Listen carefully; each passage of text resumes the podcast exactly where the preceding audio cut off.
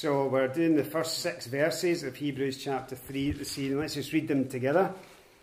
Wherefore, holy brethren, partakers of the heavenly calling, consider the apostle and high priest of our profession, Christ Jesus, who was faithful to him that appointed him, as also Moses was faithful in all his house. For this man was counted worthy of more glory than Moses, inasmuch as he who hath builded the house hath more honour than the house. For every house is builded by some man, but he that built all things is God.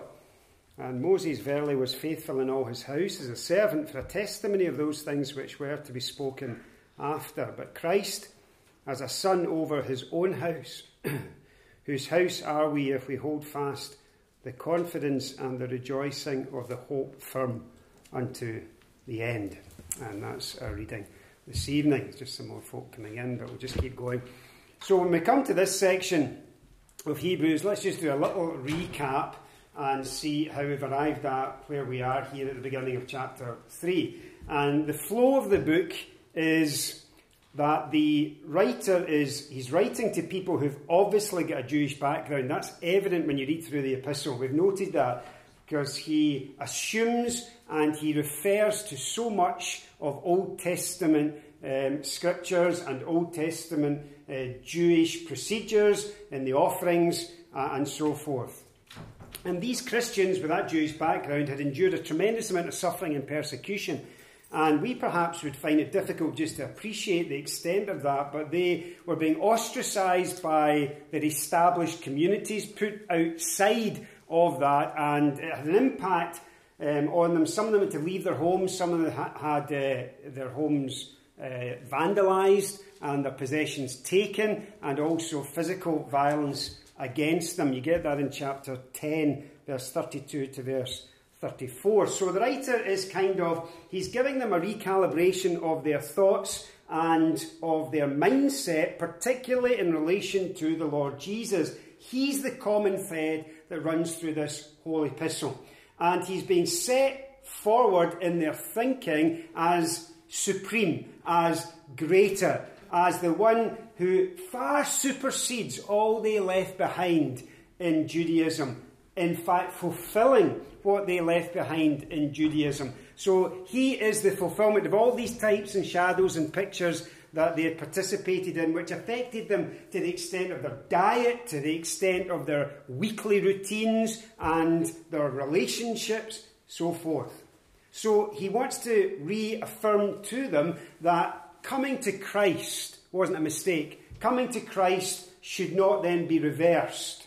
They shouldn't go back to what they had left behind. And coming to Christ, they actually made the right decision because he is so much greater than all they left behind. Even although he's not tangible, even although he's not like a place you can go to, he's not like stuff you can hold, he's not like um, things that your senses can interact with, nonetheless, he in himself is still greater than everything they left behind. And he wants to demonstrate that they need nothing in addition to him. He is not only supreme, he's sufficient.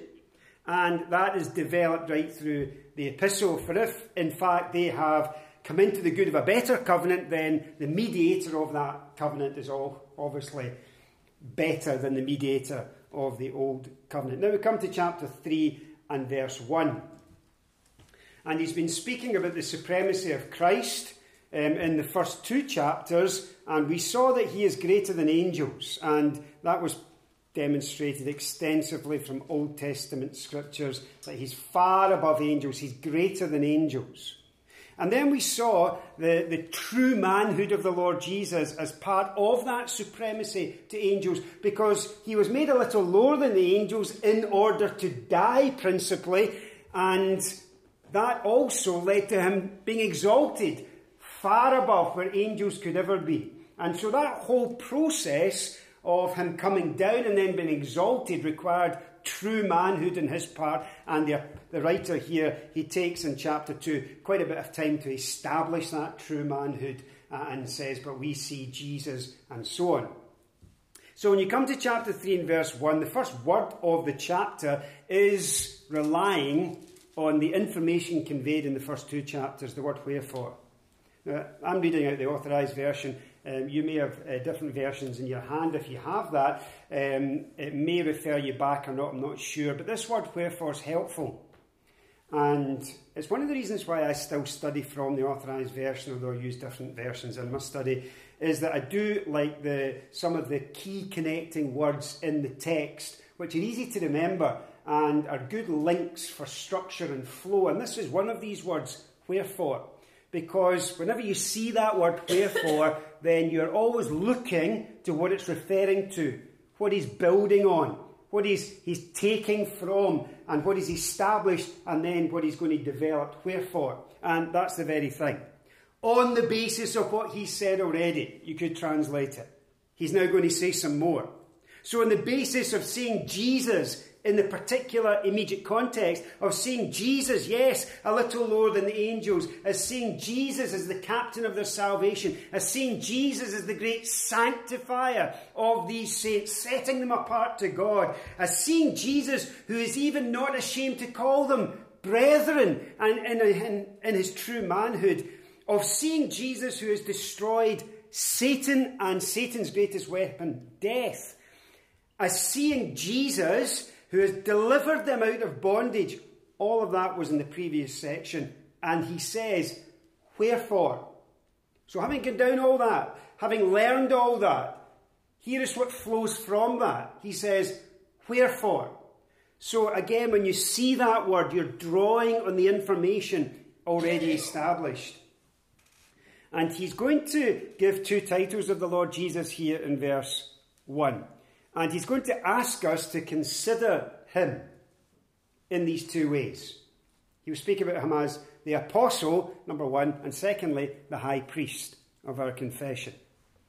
Now, he's already actually introduced these concepts in chapter 2, albeit he hasn't used the titles.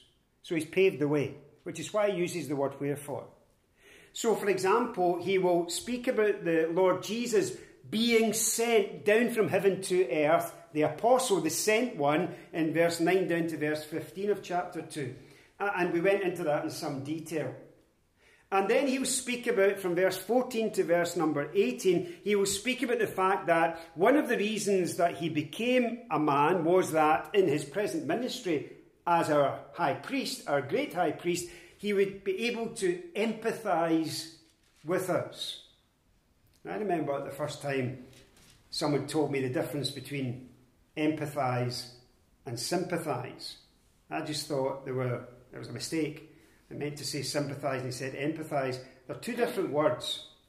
And it's actually quite important to think about the distinction in those words.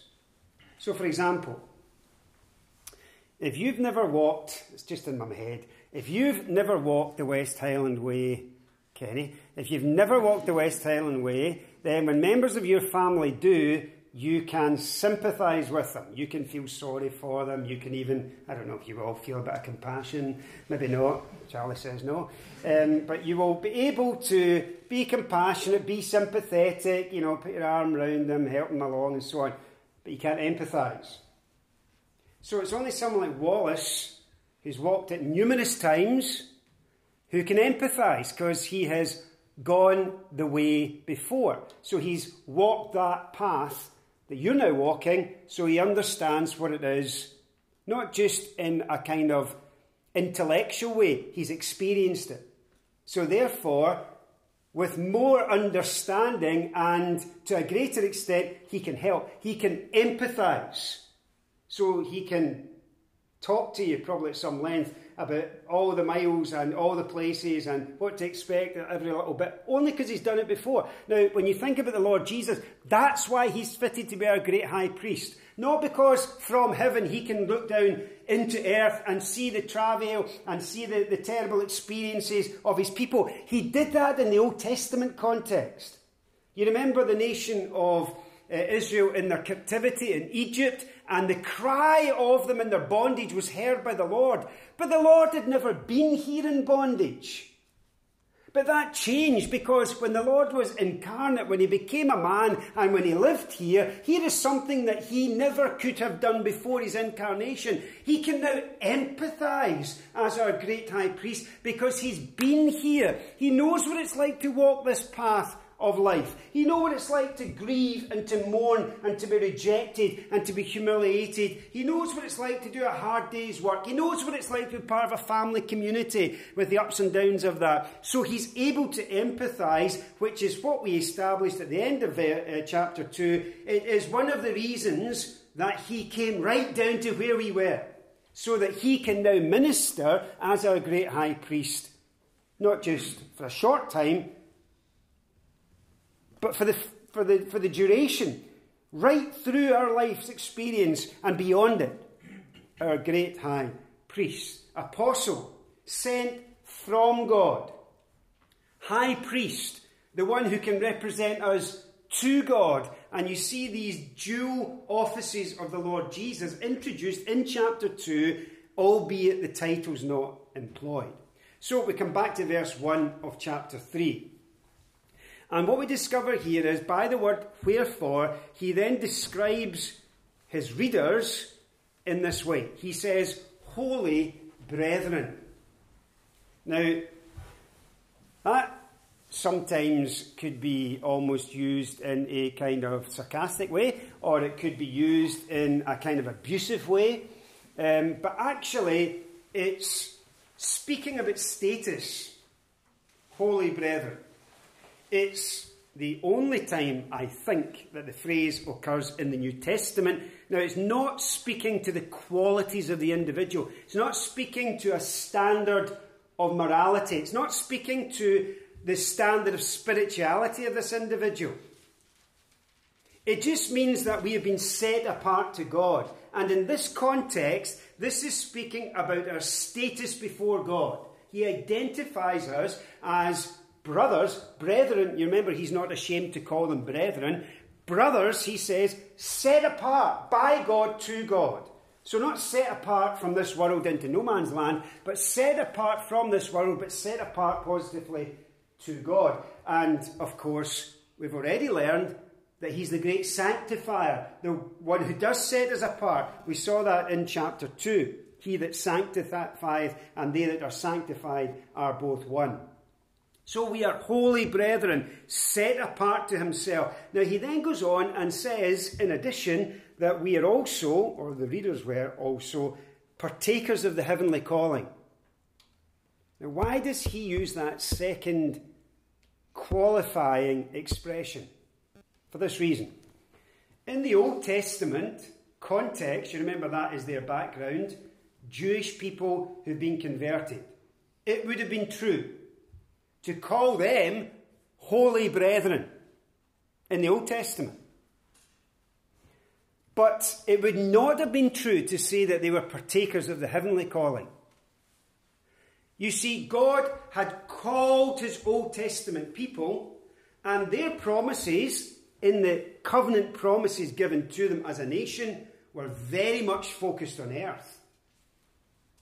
And God spoke about how he would bless them and spoke about earthly blessings, spoke about a kingdom, spoke about the multiplication of, of them as a people, spoke about his presence amongst them. But here there's a distinction because they no longer, because they've come to Christ for salvation, they no longer are earthbound in relation to their blessings and their calling, but rather their calling is now a heavenly calling. So when Paul writes to the Christians, for example, in the Ephesian epistle. He says, You've been blessed with every spiritual blessing in the heavenlies in Christ Jesus. And our hope, our inheritance, it's all invested in the heavenlies. We have a heavenly calling. If you're at a winning conference, then you heard Alistair Sinclair speaks so well in 1 Thessalonians 4, and he did use this expression that um, I can't remember who he attributed it to, but he used this expression we're not looking for the undertaker, we're looking for the uptaker, and that actually is very true. Our focus, our hope is very much heavenly, and so it's a heavenly calling where our blessings are established. So he says this to this people Consider the apostle and high priest of our confession, profession, Christ Jesus. Now, what does the word apostle mean? Well, in its basic sense, it means someone who is sent. And again, this is the only time I think in Scripture when it's applied to the Lord Jesus, when he has this title applied to him. Now, the focus in context is very much upon the humanity of the Lord Jesus as being the one sent in his incarnation, sent here to earth, the apostle. The Gospel of John has this very much as a theme. You can trace it right through. I just noted a few quotes, but you could really find quite a lot where this concept is communicated, the idea of him being sent. The Lord Jesus often refers to it in John's Gospel. For example, John 3, verse 34 For he whom God hath sent speaketh the words of God. So here he comes, he's the apostle, and he's coming with the words of God, sent by God to deliver these words. For God giveth not the Spirit by measure unto him. In John 3 17, for God sent not his Son into the world to condemn the world, but that the world through him might be saved. So he's come to save, sent to save, sent to deliver the words that God gave him to deliver. And then in John 5, verse 36 to verse 38, but I have greater witness than that of John. For the works which the Father hath given me to finish, the same works that I do bear witness of me that the Father hath sent me. And the Father himself, which hath sent me, hath borne witness of me. You have neither heard his voice at any time nor seen his shape. The Lord Jesus repeatedly refers to himself as being sent. Now, the apostle title of the Lord Jesus conveys that. So when he's here, he is here with the full accord of heaven. He is here representatively. He is here on a mission. This isn't random. This isn't reactive. This is eternally planned in the counsels of God that God would send His Son.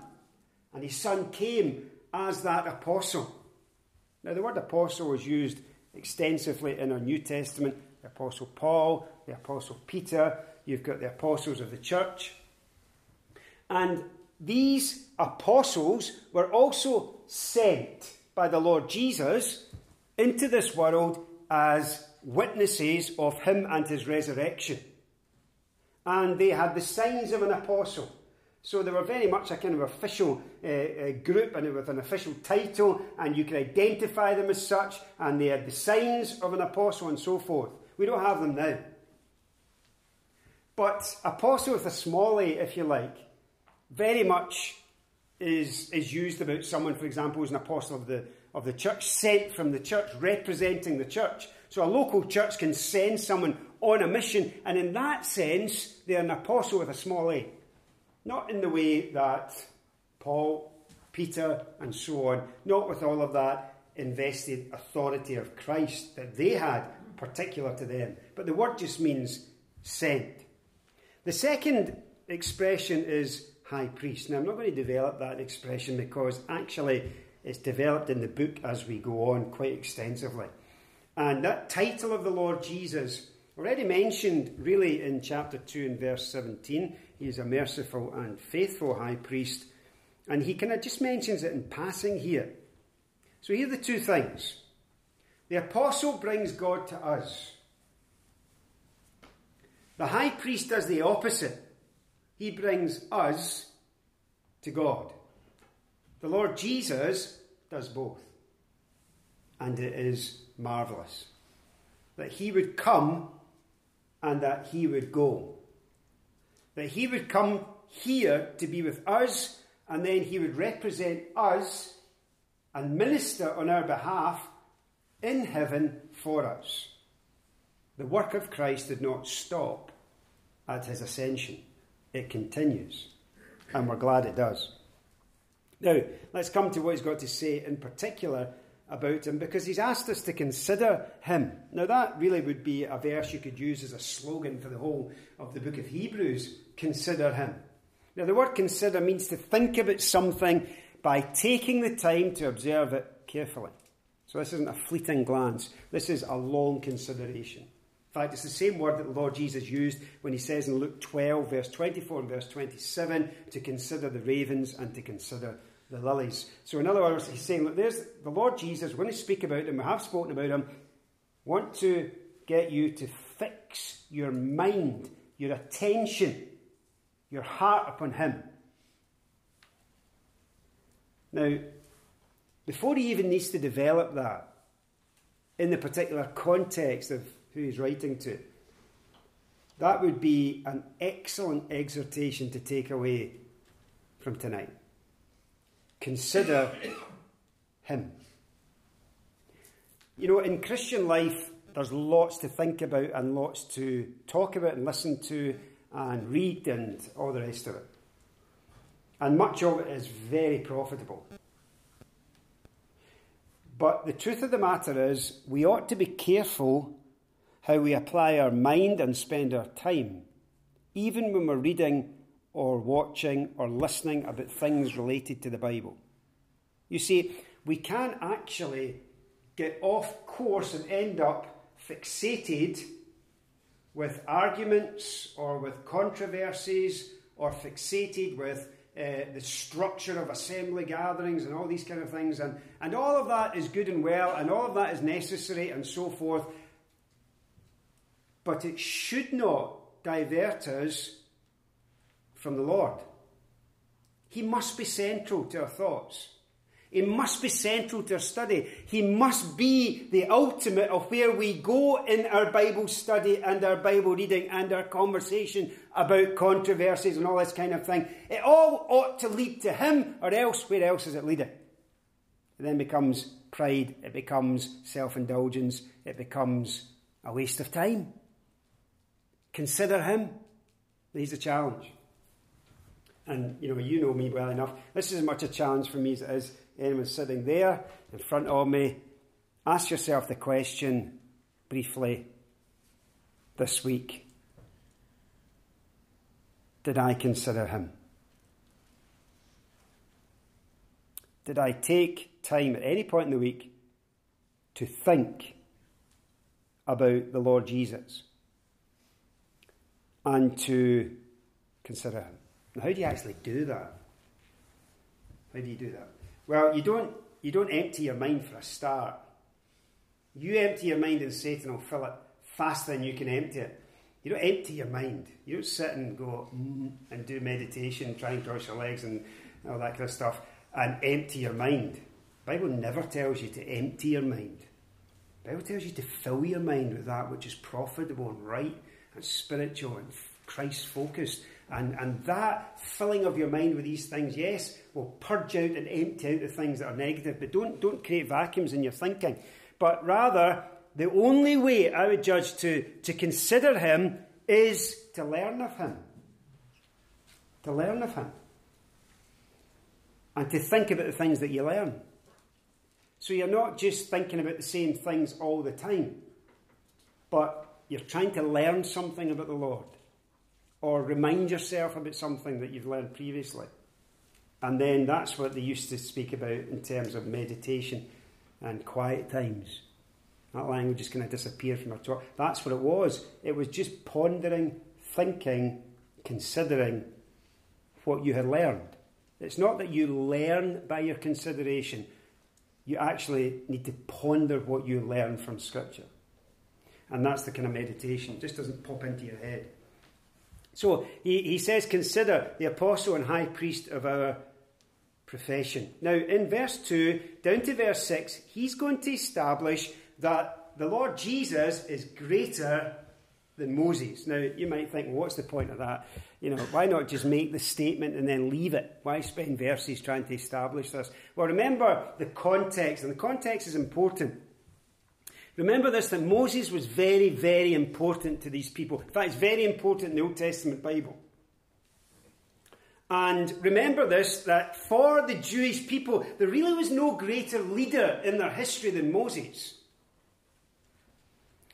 Moses was the baby saved by God and put into an ark. Moses was the man who stood before a bush that burned and was not consumed, and he had to take his shoes off because he was standing in holy ground. God sends Moses on the mission of all missions. Go back into the place where you've been declared a murderer and go and speak to the main man, Pharaoh, and say, Let my people go. Deliver a slave nation out of captivity. God uses Moses to bring down the plagues of God upon the nation of Egypt, and then it is through his leadership that God takes that nation out of Egypt through the Red Sea, dry shod. Moses is the man with endless patience, it would seem, and unique meekness. You know, sometimes we focus on the, the, the kind of occasional flare up of Moses' anger and forget the 40 years of his patience with these people who tested his patience all the time, constantly. God enabled Moses to bring water from a rock, to bring manna down from heaven. It was to Moses that God gave the Ten Commandments up in Mount Sinai with that unique experience. He comes down, his face is shining. Why? Because he's been communing with God face to face. Moses was a remarkable individual. In fact, when challenged by Aaron and Miriam, his siblings, in Numbers 12, and this is what's quoted here in verse 2 of Hebrews, and that's why the lead up to this. Listen to what um, is said in Numbers 12 in defense of Moses, from verse 6 to verse 8. And he said, Hear now my words. If there be a prophet among you, I, the Lord, will make myself known unto him in a vision and will speak unto him in a dream. That's okay for, for your kind of run of the mill prophet. However, he says, My servant Moses is not so, who is faithful in all mine house. With him will I speak mouth to mouth, even apparently, and not in dark speeches. And the similitude of the Lord shall he behold. Wherefore then were ye not afraid to speak against my servant Moses? He says, How dare you speak against my servant Moses? Do you not know that he's the only one amongst you that I will speak to face to face, mouth to mouth? Different from every other person.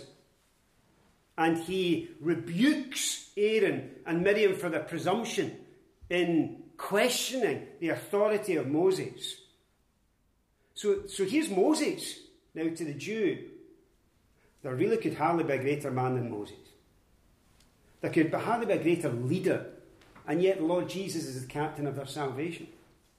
Was there ever a man who stepped into the presence of God to mediate for the nation of Israel after the terrible sin of the golden calf and all the other sins? And, uh, and Paul refers to them in the Corinthian epistle. And it was Moses who stood before God and pleaded for their preservation when God was going to destroy them and raise up a new people from Moses himself. He pleaded for them. Was there ever a priestly man like Moses? Yet the Lord Jesus is our merciful and faithful high priest. You see, to the Jews, how could it be that this Lord Jesus Christ, this Son, could be greater than Moses, who was the mediator of the Old Covenant? The man who stood before man and God and delivered the message of God to his people. Well, we're going to see very quickly here that the Lord Jesus, the Son, actually is not named as Jesus uh, up until this point. The Son is so much greater than Moses. So in verse number 2, notice this. It says of him, who was faithful to him that appointed him, as also Moses was faithful in all his house. Faithfulness characterized the Lord Jesus. Now, Paul extols the virtue of faithfulness.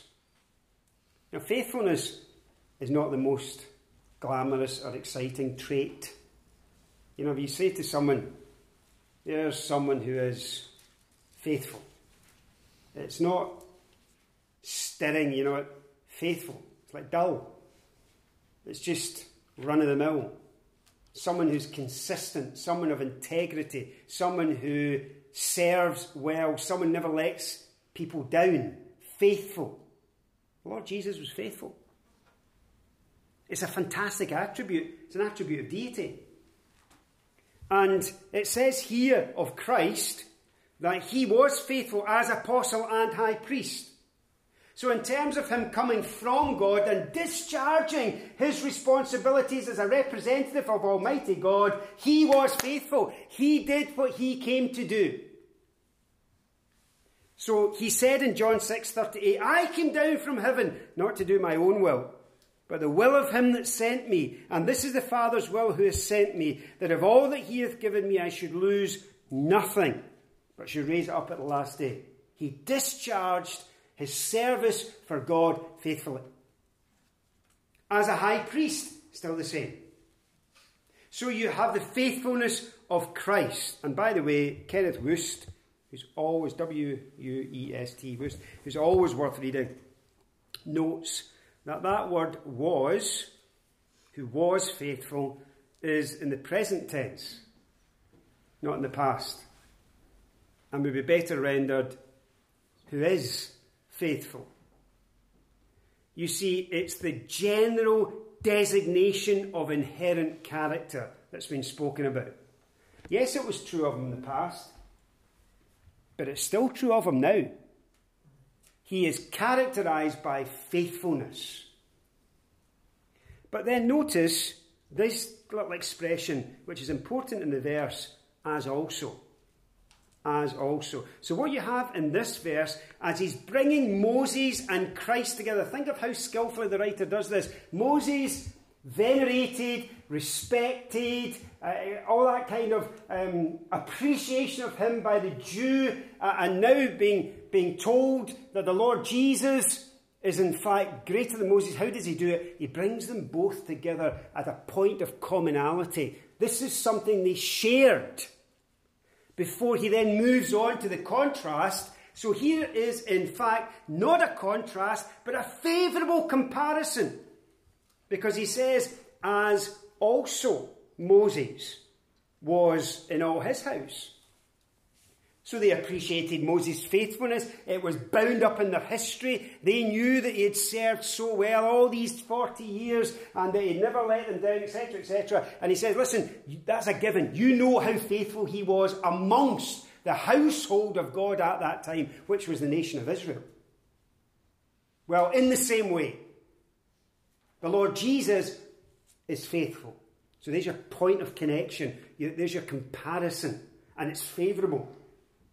Now he moves on to contrast as he proceeds. So, and by the way, uh, it, it is pretty remarkable that Moses, with all the provocations that he received, was as meek and patient as he was. It's actually incredible. You know, in our readings, our family, an extended family, you know, most of us are going through a, an annual uh, reading plan.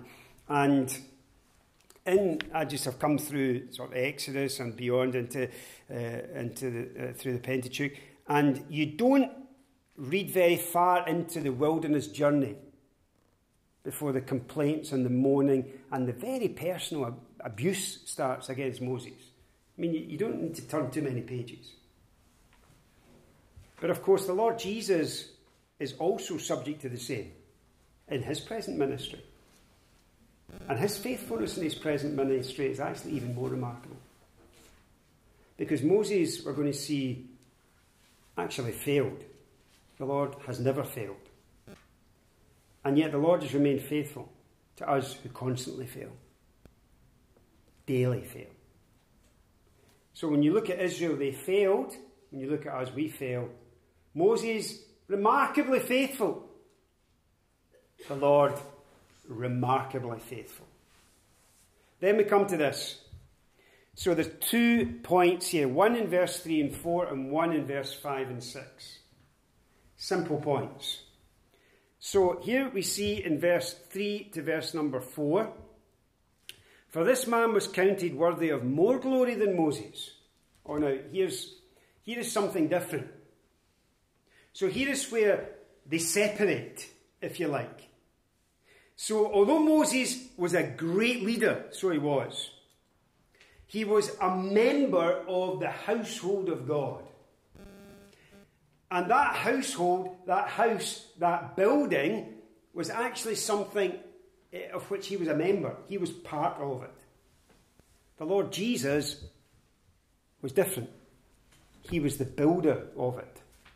Now, he's going to state a, a very simple um, point that the Lord was counted worthy of more glory than honour, than more glory than Moses. Now that's the perfect tense, so this is the permanent state of the Lord Jesus ongoing. He's to be honoured above Moses.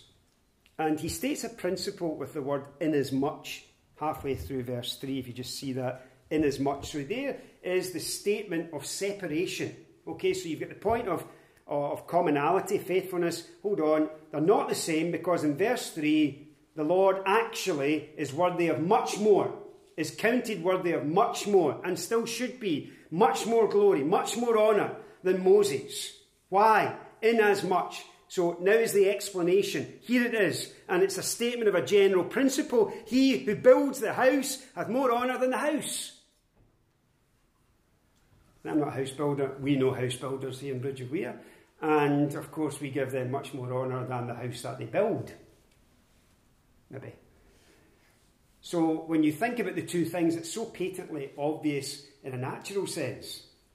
That the person who builds it gets more honour than what he builds. That's a general principle. And the Lord Jesus is the builder of God's house. He is God. His deity is, is really being implied here. And God uses Moses, as I've mentioned, in so many ways to bless his people and to lead his people but remember this that the people of God were brought into being by God Himself. Who called Abram out of Ur of the Chaldees and made a covenant with him? Who revealed himself to Moses in that burning bush? Who was with Israel in the wilderness in the pillar of cloud by day and fire by night? Who was the rock that followed them? Well, we're left in no doubt in the New Testament that rock was Christ. And so he fed them with manna. He gave them water from the rock. See 1 Corinthians 10, verse 1 to 4. And the principle is established there in verse number 3 and then applied particularly to this argument in verse 4 with the word for. For every house is builded by someone, but he that built all things is God. So we're left with no, with no kind of doubt in our mind that the one who built all things is God that's the household of God in the Old Testament. It's also the household of God in the New Testament. Remember, Paul says this now, therefore, you are no more strangers and sojourners, but fellow citizens with the saints and of the household of God in Ephesians 2 and verse 19. 1 Peter 2, verse 4 To whom coming as unto a living stone, disallowed indeed of men, but chosen of God and precious, ye also as living stones are built up a spiritual house so God created a household in the Old Testament, the nation of Israel and proselytes who joined that. And then in the New Testament, He's still building. There's still a people of God here upon earth. And the church is that people here upon earth in our present day. No longer in the Old Testament context, now in the New Testament context. And the God that built the Old Testament household of God is building the New Testament household of God, and we understand this that in referring to the Lord Jesus and saying, consider him in this context, God and Jesus are connected. It's an expression of the deity of the Lord Jesus here.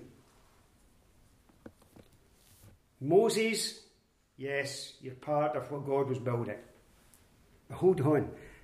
saying to these people, listen, we're in a new context and we're worshipping not someone who's part of the household, but someone who is building the household. Secondly, second point here Moses was a servant, but Christ is a son. The second simple point of superiority and greatness. So, verse 5 Moses verily was faithful, we've seen that, in all his house as a servant. Now, if you go to Bible teaching meetings for a wee while, then you learn some Greek words. And you learn a lot about what's not right about Greek tenses as well. especially if you get a Newberry Bible and um, start referring to everything with aorist tense and so on. And very few of us, me included, really understand aorist tense. But anyway, when you come to this word servant, then you may have heard the Greek word for bond servant. It's a common word that's used to speak about the servant, but it's not used here. In fact, the word for servant here is, in fact, only used here in the whole of the New Testament. And it's not the word for bond servant, slave. It comes from, yes, you might recognize that it comes from the Greek version of the Old Testament called the Septuagint and Numbers 12, verse 7. We're back to Numbers again in that statement about Moses that I quoted, Numbers 12, verse 6 to 8 earlier on. We're back into it again. And here Moses is described as a servant. Now, the servant word there is also used, apparently, according to Wuest, I think, and Vincent, is also used of a physician caring for the sick, serving the sick. So the idea is if you think about a doctor and how that doctor ministers to and serves someone who is a patient, is very different from a slave serving a master, a bond servant serving a master. There's a complete different context and that was the way that Moses was. There was a compassion about Moses. When you see him um, standing before God and the people of Israel and ensuring their preservation, there was a commitment to the people of God, to the nation of Israel. He, he was part of it, he was invested in it, he, he loved and served them, and he did so with great compassion. It wasn't just obligation on his part and duty. So Moses is to be commended. He was faithful as a servant. And mind you, it says this for a testimony of those things which were to be spoken after. You know, one of Moses' great roles in the big picture of, of, of biblical revelation was to speak of Christ. And you think about what Moses wrote, the Pentateuch. The Lord Jesus said this in John 5, verse 46 For had ye believed Moses, you would have believed me, for he wrote of me. Do you know that gives us great authority to not only study the New Testament, but to get into the Old Testament and to get into Genesis and, dare I say, Leviticus and Numbers and Deuteronomy, and we've just I've just read through some of this really hard going. I've referred to all the kind of leprosy stuff and the scabs and all that kind of thing, and where you to go and what you to do, and you wonder what, how can that possibly be connected to the Lord Jesus? Well, of course, that's for us to discover. It's marvellous. The Lord did it Himself, actually. It'd have been great to have been a kind of me listener tagging on behind in Luke 24 on the two on the way to Emmaus. Remember this? It says that beginning at Moses and all the prophets, he expounded, exegeted. It was expositionary ministry from the Old Testament. So it can be exposited from the Old Testament. We don't just need to keep that to the New Testament. The text can be, can, can, can out of the text can come the truth concerning Christ, not imposing it in some kind of fanciful manner, but actually extracting it from. If you had been here on Saturday and listened to Alan Gamble teachers on expository Bible teaching, then this is the great thing that he was teaching us. Let the text speak. Don't stand in front of it, stand behind it. And, let the truth come out of the text. Well, actually, the Lord did it himself. He expounded unto them in all the scriptures the things concerning himself. Acts chapter 3, verse 22 For Moses truly said unto the Father, A prophet shall the Lord your God raise up unto you of your brethren, like unto me. Him shall ye hear in all things, whatever he shall say unto you. So we could go on. Uh, Moses, listen, don't go back to Moses to venerate him. But the writer to the Hebrews say, go back to Moses to learn from him about things that are fulfilled in Christ. Because he was a servant, and his service, primarily in this context, was left upon the page of Holy Scripture as a testimony, as a witness of the things which were to be spoken after. The Pentateuch is all about things that will happen after. So don't go back to it. We're now in the kind of after of it. But what a contrast with the Lord Jesus here, finally, in verse 6. Not now a servant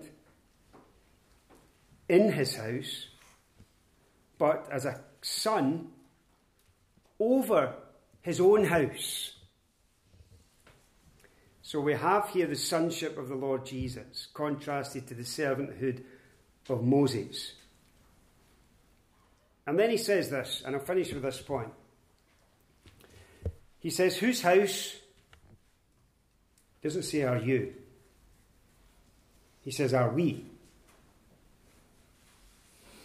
If we hold fast the confidence and the rejoicing of the hope firm unto the end. Now, some might say, and take this verse and say, there is an evidence that you can't be sure that you're saved until you get to heaven. Because you need to hang on till you get there. You need to, to, you need to continue in order to obtain. So continuation is put forward by some as a means of obtaining and entering in to salvation. But actually, it's not. Because that would contrast so many clear scriptures that teach us that when we believe and upon believing, we are saved. And once saved, never lost. It's, it's the principle of what's called the, here's a big word, perspicuity of Scripture, which is this it just means clarity. It means that you interpret some things that you might find hard by the things that you find clear and easier. And so the hard is, is, is understood in light of the easy and the simple and straightforward. So when you come to this, what does it mean? Well, holding fast does not earn you salvation, but holding fast demonstrates the reality of your salvation. It's an evidence that you've got it. Now, you might say that's a subtle difference, but it's a very important difference. Because you entering into the fullness of salvation is not dependent on the extent that you can cling on to Christ. Because none of us actually, if we're honest, we'd be in heaven. It is dependent to the extent that He holds on to you. And the double clasp of deity in his hand and the Father's hand. And remember this of all that the Father gave him, he has lost none. None. We are secure in him.